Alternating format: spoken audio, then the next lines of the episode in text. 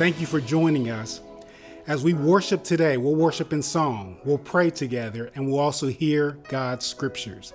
I believe that all those experiences will, help us to know God better, to experience more of God, and also to enjoy Him today. So that is my prayer and desire for you as we get started. Let's begin by worshiping the Lord in song. Amen.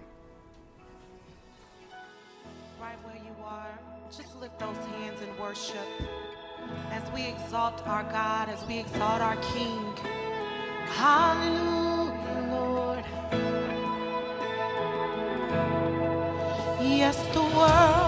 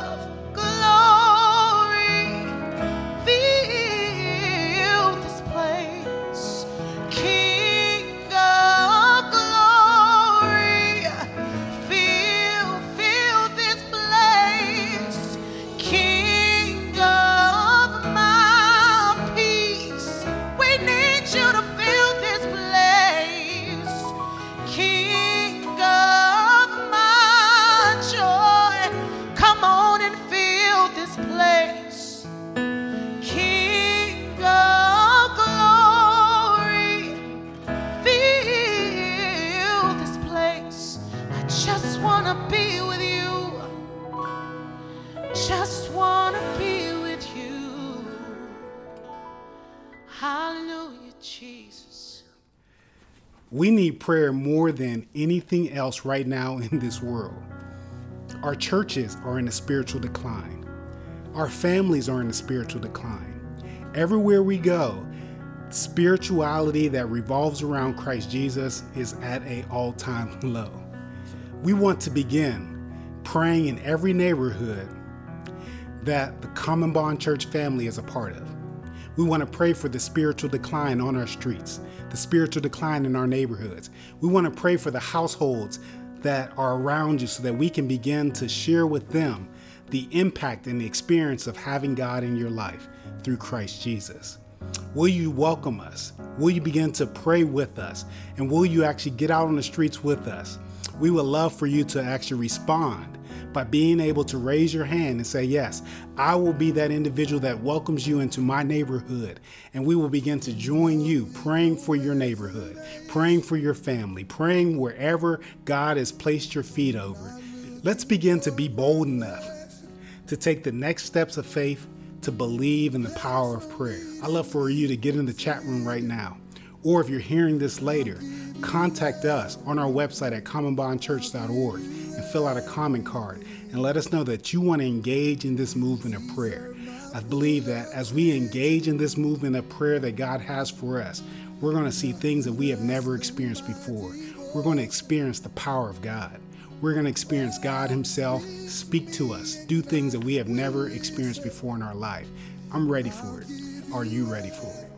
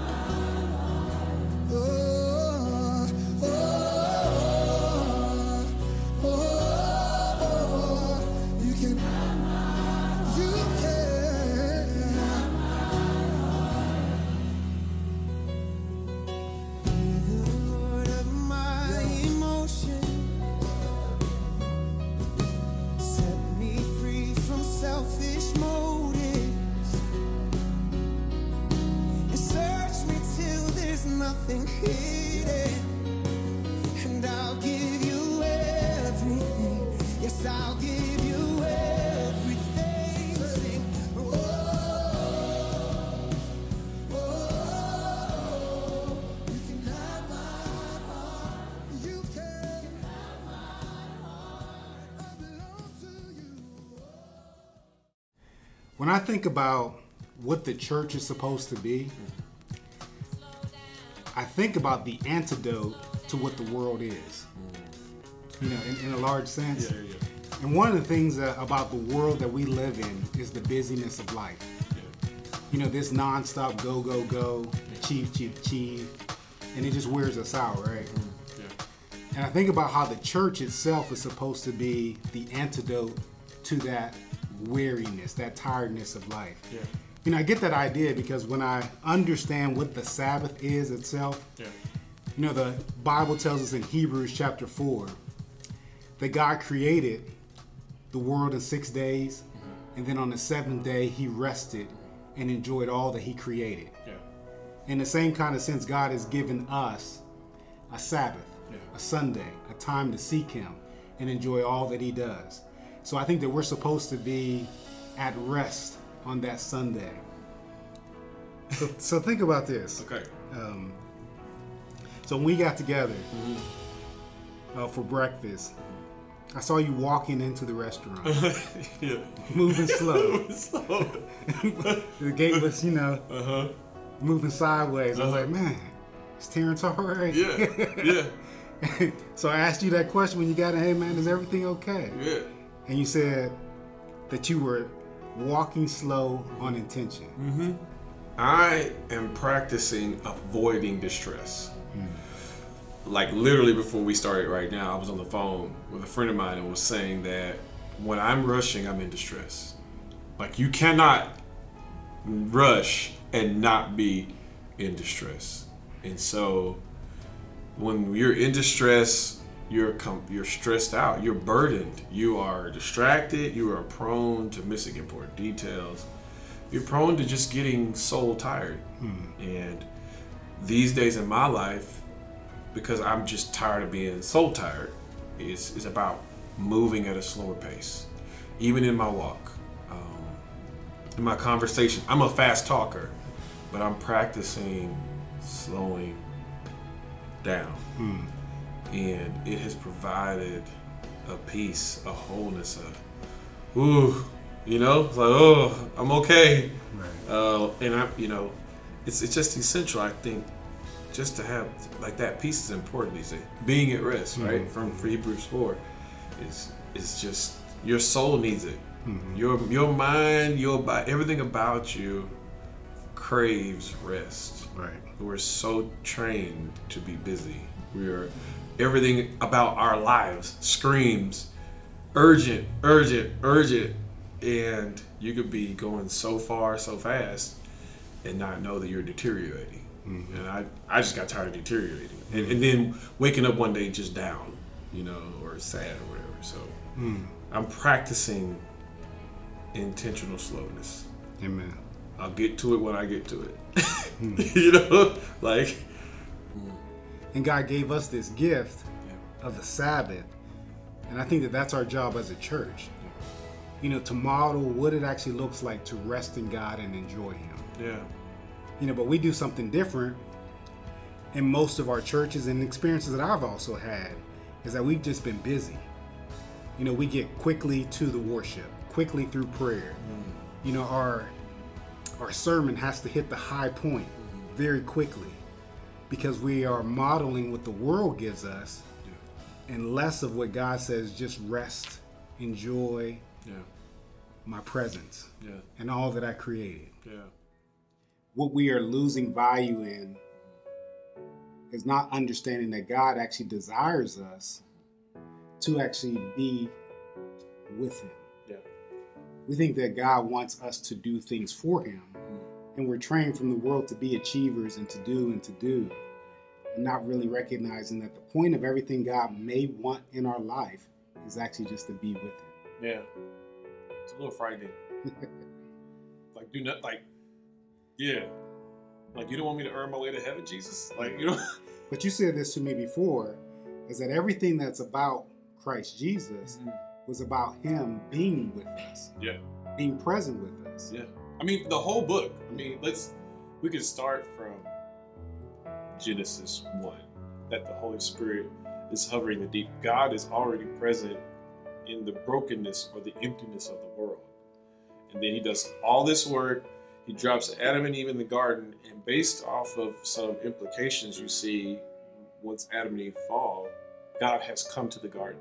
So there's a there is a an assumption that he makes visits. That he put you in the garden so he can come hang out. He, he made you to, to hang out with you. And then we can drive on through to the children of Israel, and we see um, uh, in the Exodus, and we see God saying, "Hey, I got to come ch- check on my people that I made a covenant with." And then we see God says, "Hey, make me a tabernacle." You know, I'm coming to hang. I want to be among my people, and that's the theme. One of the major things with the scripture. Um, I know we've been preached about going to be with God. But the scripture is that God's coming to us. Yeah, there's a scripture that you were just sharing with me that related to the children of Israel and Moses. I think it's Exodus 33. 33. Well, verse of scripture. I think in that passage, if we bring it out of my memory, Moses is concerned about the journey, and he's asking God, "Is like, how am I going to know?" You know, how God says, "My presence will go with you, and I will give you rest." So, like, Moses is anxious about this great situation that they're in. God's like, I'm, "I'm going with you." Like, not only am I, I'm not just walking alongside you, Not only am I just empowering you, and I'm not only just empowering you, but I'm actually present with you. And a byproduct of my presence is you're gonna have rest. Let's talk about what the presence of God should mean. Yeah. Yeah. Oh, Because in that passage in Exodus chapter 33, God is not physical, mm-hmm. Mm-hmm. but he, he still says to Moses, My presence will be with you. yeah. And he's given us some kind of insight on how we can actually live today, of God's presence still being with us, even when he's not physically there with us. Yeah. It's good. It makes me think of that. Think, I'm not sure if this is the right spot, but it makes me think of, uh, as we're talking about this, uh, when he's guiding the children of Israel from out of Egypt down towards the, uh, the Red Sea, uh, the text says there was a pillar of fire by night and a cloud by day. And it's not that the God was not the fire, but fire is an expression of his presence. It was a symbol how we make the presence of God. Uh, we make the symbols of God the presence of God. You know, and He's present when there is no symbol. like, because He's omnipresent, right? But uh, just struggling through it, not struggling through it, but processing how to become aware. Right. Being aware of God. Because the Sabbath itself tells us that we got to slow down from the busyness of life so that we can be aware of what is really happening. Yeah. So that you can just look, oh, I can enjoy everything that God has, has created. Yeah. I can look and smell the flowers. Right. You know, right. that's that expression, right? Right. It's good. Because sometimes when we're so busy, you can't look and smell the flowers and actually see that they're really right there. Yeah. So I think that when Jesus and God and the Holy Spirit, the Trinity, mm-hmm. are actually expressing themselves to us to be present with them, it's an opportunity for us to, to recognize that God is everywhere. Yeah. But are we recognizing that God is everywhere in our life? Yeah, it's good. Yeah, this is good. This conversation is pointing to the reduction of busyness. Right? it might be the most important to to be experiencing God. You know, um, I mean, so I, my life is. You know, we talked about you know just noticing the presence of God in my life. Growing up a Pentecostal, you know, every uh, the emphasis on the Holy Ghost, the Holy Ghost, you know, and so um, man, it's just like I was taught. I was in the environment of people who who knew God. They didn't have much education, but these people had such a conviction about the realness of God you know there was ways that they taught us about the presence of God that they didn't know they were teaching us. So it makes me think when I got saved, you know, I was in vacation Bible school and there was something happening, and then the assistant pastor was like, "Hey, who wants to be saved?"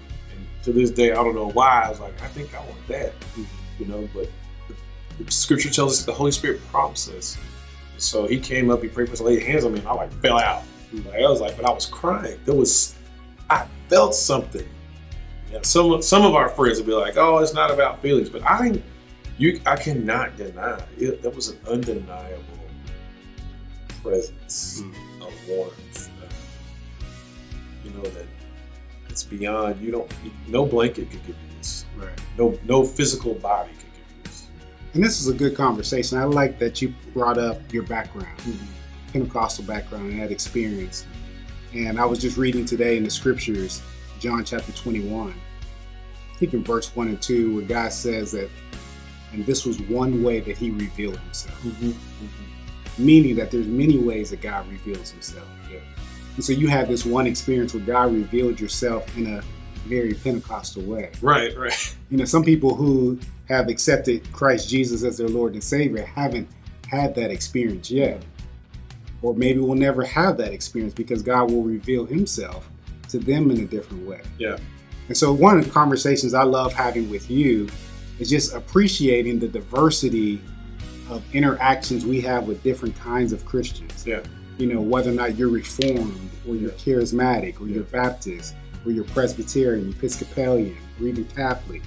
You know, there's a different ways that God has revealed Himself to certain people and groups of people Yeah. of how His expression is known. Yeah.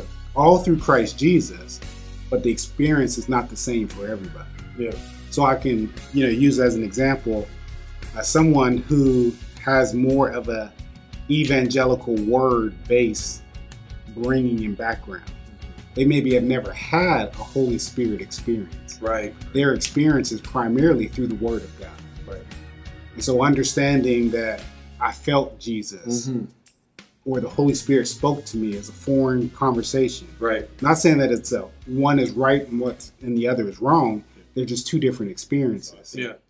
I appreciate the diversity in which God has presented us, which which causes me to get around everybody. Let me let me see how you're experiencing God. Right. Let me and you actually were one person who helped me realize that some people you've said this, some people worship God with the mind. hmm you know for some it's in emotions or in their physical expressions helping helping me to realize and to notice how others are seeing God, Right. you know, are experiencing the presence of God. Is imagine that I'm right with my wife, but I'm not paying attention to her at all. Yeah. Instead, what I'm absorbed in is some letters that she wrote me years ago. Right. And I just love these letters that she wrote to me.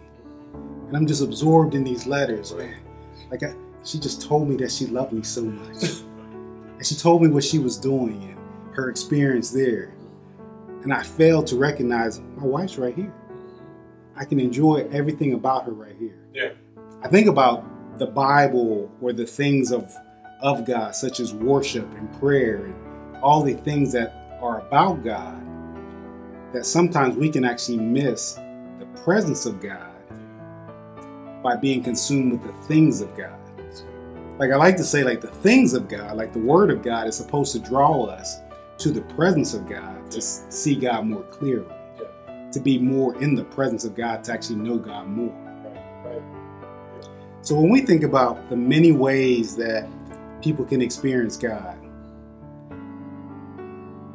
how do we help people to understand when you are experiencing the presence of God? It's a good I question. mean, what do you think? Well, I, I have to think about John 15. I mean, John John 14, John 16 talks about the Holy Spirit. One thing is that it says He'll guide you to all truth.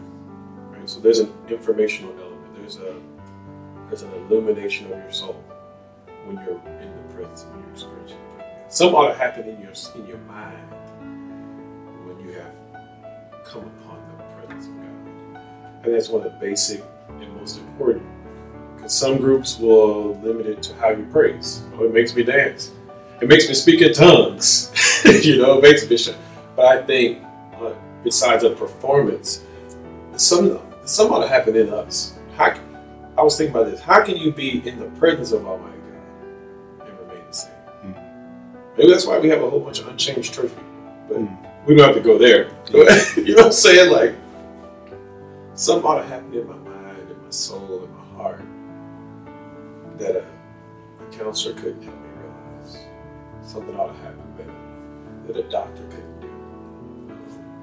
That medication couldn't accomplish. There would be something happening in my being Yeah. that's beyond human explanation.